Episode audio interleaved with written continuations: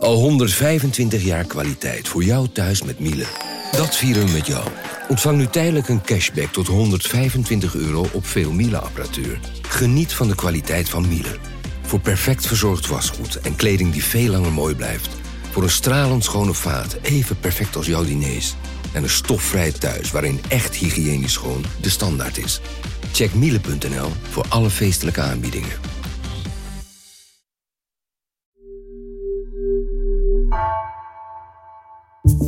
Vanaf de redactie van NRC het verhaal van vandaag.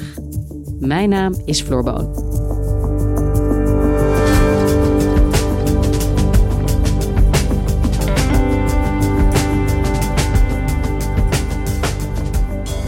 Na een rumoerige week in de Britse politiek, waarin vele kabinetsleden het vertrouwen in hun leider opzegden, kondigde Boris Johnson gisteren zijn vertrek aan. Correspondent Anne-Marie Kas vertelt hoe zijn positie onhoudbaar werd en wat hij achterlaat.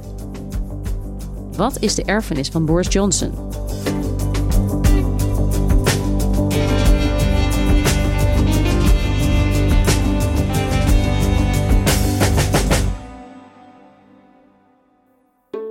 Anne-Marie, gisterenmiddag kondigde Boris Johnson zijn vertrek aan als premier van het Verenigd Koninkrijk. Kun jij ons vertellen wat zich de afgelopen dagen heeft afgespeeld in de Britse politiek? Zeker. Het waren een paar dagen vol drama in Westminster, het politieke hart van Londen. Het begon allemaal dinsdagavond met het aftreden van twee heel vooraanstaande ministers uit Johnsons kabinet. Eerst kondigde de minister van Volksgezondheid, Sajid Javid, zijn aftreden aan. Hij schreef een brief waarin hij bekendmaakte dat hij het niet langer aankon eigenlijk om Johnson te verdedigen en onderdeel van zijn kabinet uit te maken. And now this week again, we have reason to question the truth and integrity of what we've all been told. And at some point, we have to conclude that enough is enough. I believe that point is now. En 10 minuten later volgde een andere hele grote naam uit het kabinet, Rishi Sunak. Dat is de minister van Financiën. Daar reageerden een paar wat onbekendere ministers en medewerkers van de regering die ook dinsdagavond al hun aftreden bekend maakten.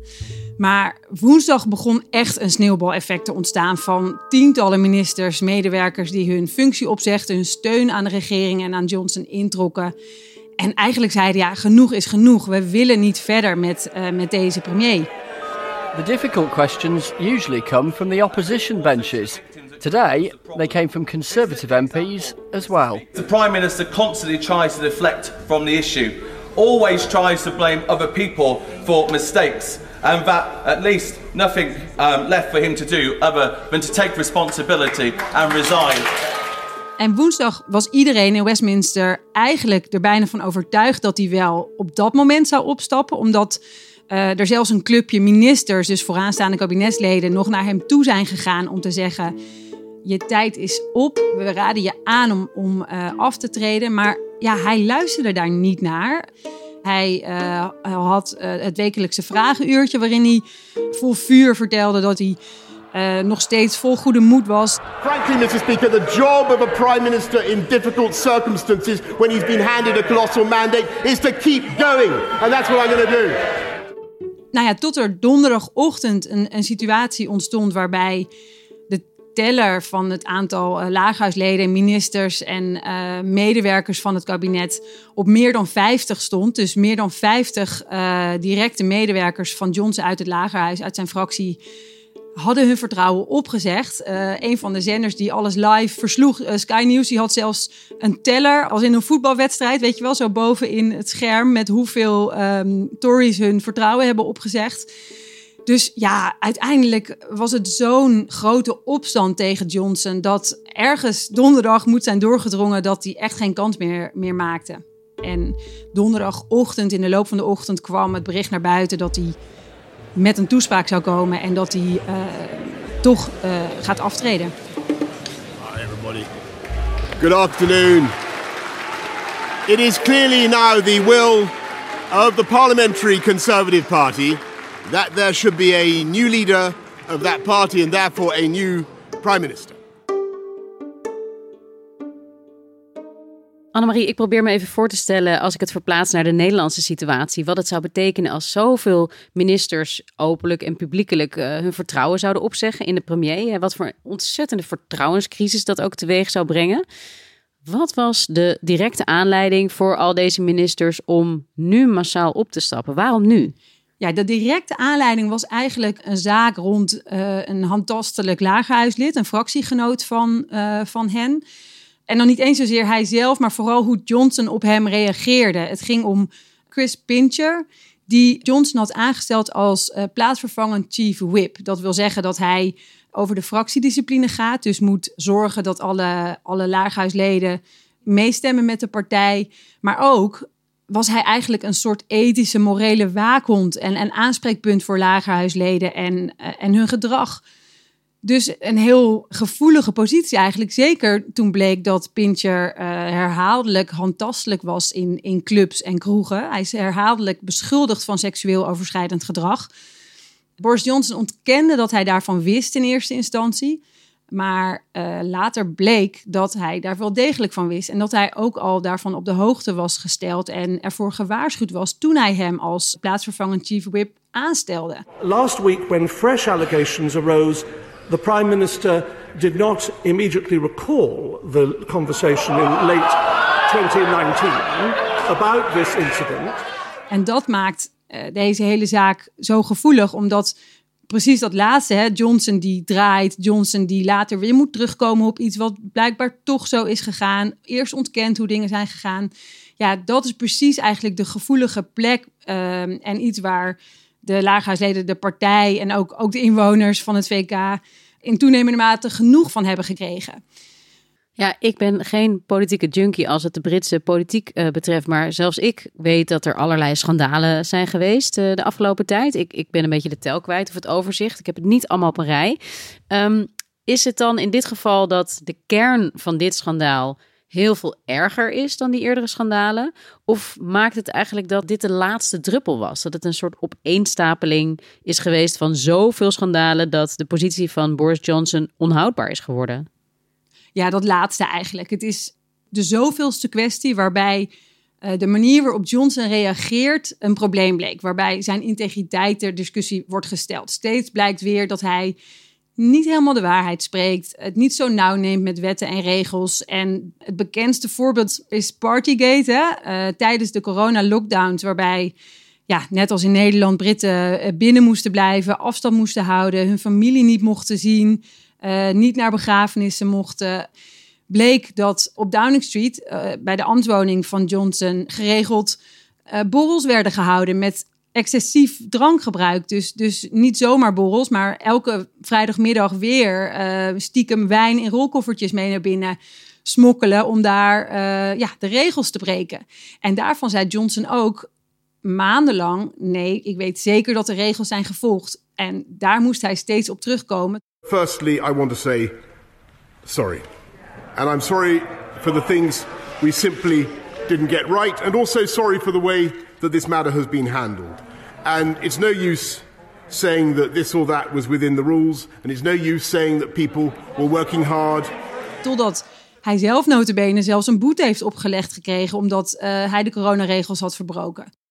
Dus dat is een voorbeeld. Een ander voorbeeld, renovatie van de ambtswoning. Hè. Je krijgt altijd een bijlage of een toelage om dat appartement naar je eigen smaak in te richten. Nou ja, die toelage was voor hen bij lange na niet genoeg. Het bekendste voorbeeld is het behang, wat honderden ponden per rol kostte. Dure bijzettafeltjes, dure banken, een hele dure renovatie. En ze kregen daarvoor geld van een donateur, dus van een conservatieve donateur. Daarvan zei Johnson eerst ook: ik weet niet precies wie er heeft gedoneerd voor deze renovatie. Maar later bleek dat hij zelf nota bene die donateur nog had ge-sms'd via WhatsApp. Van ons appartement ziet er nog steeds een beetje loesje uit. Kunnen we onze interieurontwerpster aan de gang zetten? Is dat oké? Waarop die donateur zei: ja, doe dat, ga je gang. Je hebt mijn zegen voor het geld. Dus ook daarin weer achteraf blijkt dat het allemaal net anders zit. Ja, maar dat waren ook niet echt kleinigheden. Het ging over heel erg veel geld. Het ging over ook een ontzettend breuk in het vertrouwen, ook van de kiezers. Waarom dan toch nu pas dat opzeggen van dat vertrouwen? Ja, ik denk dat een deel van die druk voor de conservatieve partij is veroorzaakt doordat ook het publiek eigenlijk van mening is veranderd over hem de afgelopen maanden. Al maandenlang zie je in opiniepeilingen dat steeds meer Britten vinden dat het eigenlijk wel klaar moet zijn met Johnson. Dus zij verloren het vertrouwen in hem. Dat zag je ook terug bij tussentijdse verkiezingen. Afgelopen juni nog verloren de conservatieven in 2 kiesdistricten hun zetels. Dus ja, de Tories die begonnen zich eigenlijk achter hun oren te krabben. Want de partij hing aan hem omdat hij electoraal zo succesvol was. Hij wist delen van het land aan te spreken die eerder nooit op de conservatieve partij hebben gestemd. Hè? Vooral in het noorden van Engeland bijvoorbeeld, waar mensen wel heel sterk pro-Brexit waren. Dus pro-uittreding van de Europese Unie, maar altijd Labour stemden. Dus Johnson was voor hen iemand die een enorme electorale aantrekkingskracht heeft en had. Maar ja, als die grotendeels uit lijkt te zijn gewerkt, is het dan nog wel zo'n goed idee om hem aan te houden als partijleider? Ja, als jij dit allemaal zo achter elkaar zet, dan lijkt het onontkoombaar dat het vertrouwen in hem echt op is. Toch zat er wel iets van tegenstribbeling in Johnson, die misschien ook wel vond dat hij ondanks al die schandalen toch wel aan kon blijven als premier. Hoe kan dat? Waarom vond hij dat? Dat komt denk ik vooral door die grote winst die hij in 2019 bij de landelijke verkiezingen heeft gehaald. Toen wist hij een enorme meerderheid binnen te halen. 80 zetels in het Lagerhuis was de grootste winst in decennia. Hij verwees daar ook nog naar in zijn afscheidstoespraak. So I want to say to the millions of people who voted for us in 2019, many of them voting Conservative for the first time. Thank you for that incredible mandate. The biggest Conservative majority since 1987. The biggest share of the vote since 1979. Hij verwees naar zijn goede band met president Zelensky in Oekraïne, waar hij echt heel nauw bij die strijd tegen Rusland is betrokken. Dus ja, hij hield vast aan zijn positie vanwege het mandaat dat hij in zijn ogen van het volk had gekregen. Because I felt it was my job, my duty, my obligation to you to continue to do what we promised in 2019. En ik denk eerlijk gezegd ook, het is zo lang een droom van hem geweest om premier te zijn, om in dat rijtje van premiers van het VK te staan, dat je dat ook niet zo gemakkelijk opgeeft. Ja, en dat Johnson een kleurrijk figuur is, dat kan denk ik iedereen zien die naar hem kijkt. Dat is ook waarom het heel vaak ging en gaat over de man Boris Johnson. Maar nu die terugtreedt en heeft gezegd dat hij stopt als premier. Als we nou even terugkijken, wat heeft hij het land gebracht? Nou, ik denk zijn grootste erfenis, zo je wilt, is toch de uittreding van de Europese Unie. Uiteindelijk heeft Johnson die historische uittreding geregeld. Hè. Het was voor het eerst in de geschiedenis van de Europese Unie dat een lidstaat weer uit dat verbond stapte. En in de tijd dat hij premier werd, dus 2019, waren die onderhandelingen tussen het VK en Brussel volkomen vastgelopen. Zijn voorganger Theresa May kreeg geen deal voor elkaar. Het lukte niet. En dat zeggen mensen in het land ook als je vraagt, goh, wat is zijn legacy, hè, zijn erfenis? Dan zeggen ze, he got Brexit done. En als we het over die Brexit hebben, maakt dat nu nog iets uit nu hij opstapt? Hij is er zo mee verbonden geraakt, hè?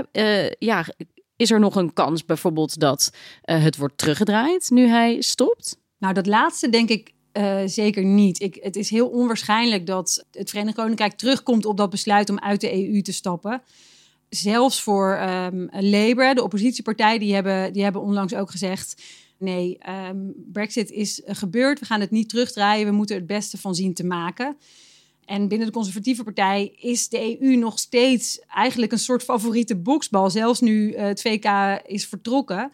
Heel lang was alles wat misging eigenlijk te wijten aan de Europese Unie of aan regelgeving uit Brussel. En ik denk eerlijk gezegd dat zijn opvolger dat ook zal doen, omdat het zo succesvol is gebleken. Omdat dat sentiment weer zeggenschap over je eigen regels en wetten hebben, dat zal blijven doorgaan.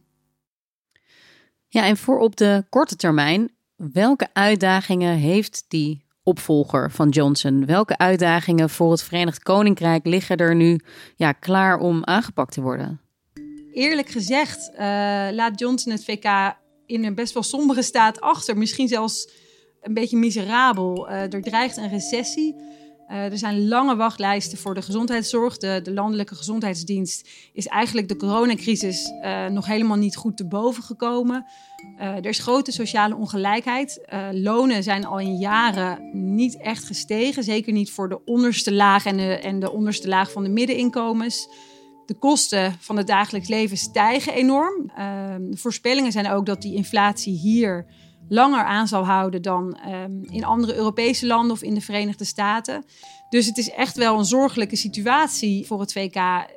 Maar goed, voor zijn opvolger is dat dus een grote uitdaging. En die ideologische strijd, die moet zich nu gaan ontspinnen. Want welke opvolger het gaat worden, daarvan zal deels afhangen welke kant het land ook opgaat.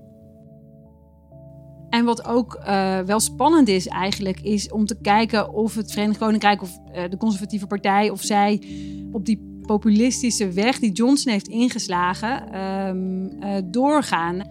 En de vraag is nu welke kant de Conservatieve Partij zelf op gaat. Hè? Kiezen ze iemand die net als Johnson heel graag deelneemt aan die cultuuroorlogen en daar positie in inneemt en de partij en misschien ook wel de samenleving mee naar rechts neemt? Of kiezen ze voor een soort een rustige partijleider die juist een tegenbeweging tegen de afgelopen hectische 3 jaar zal zijn. En hoe gaat dat nu in zijn werk? Welk proces gaat er nu in gang? En wanneer kan het Verenigd Koninkrijk ook echt een nieuwe premier verwachten? Dat is nog niet helemaal duidelijk. Daar zijn ze nu nog een robbertje over aan het vechten. Want Johnson die zegt, ik blijf aan tot er een nieuwe partijleider is. En dat zou dan ergens in het najaar moeten zijn. Maar binnen de partij gaan er ook veel stemmen op die zeggen, hij moet nu weg. Hij kan niet nog een paar maanden blijven, ook al is het als waarnemend premier. We moeten een andere tijdelijke vervanger hebben. Dus hoe dat precies gaat lopen is nog niet helemaal duidelijk. En het lastige is ook dat er niet echt een vanzelfsprekende opvolger klaar staat. Dat is een andere reden dat het nog vrij lang duurde voordat de partij echt doorzette met Johnson onder druk zetten. Ze hebben niet echt een vanzelfsprekende opvolger. Dus het is heel waarschijnlijk dat zich allerlei kandidaten gaan aanmelden. De fractie in het Lagerhuis die stemt over alle kandidaten tot er vervolgens 2 overblijven.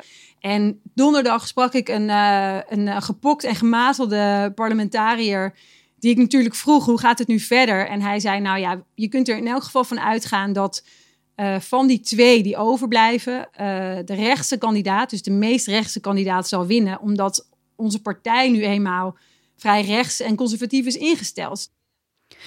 Ja, en tot slot Anne-Marie, als correspondent in het Verenigd Koninkrijk voor een Nederlandse krant, waar ga jij de komende tijd het meest op letten?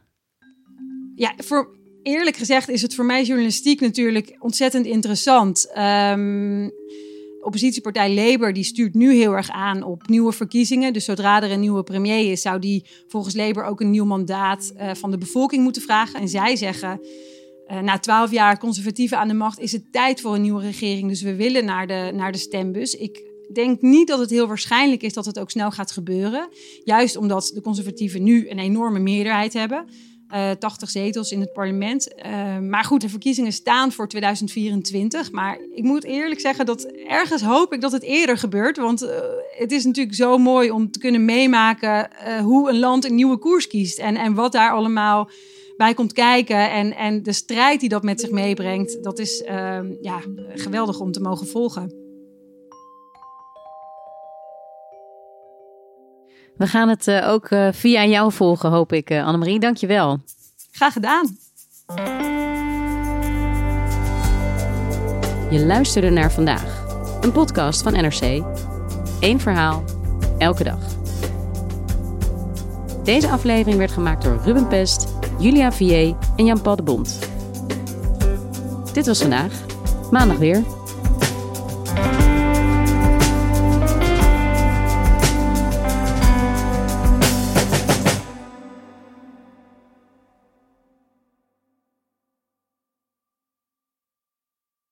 Technologie lijkt tegenwoordig het antwoord op iedere uitdaging. Bij PwC zien we dit anders. Als we de potentie van technologie willen benutten, kunnen we niet zonder een menselijk perspectief. Human-led, tech-powered noemen we dat. Ga naar pwc.nl.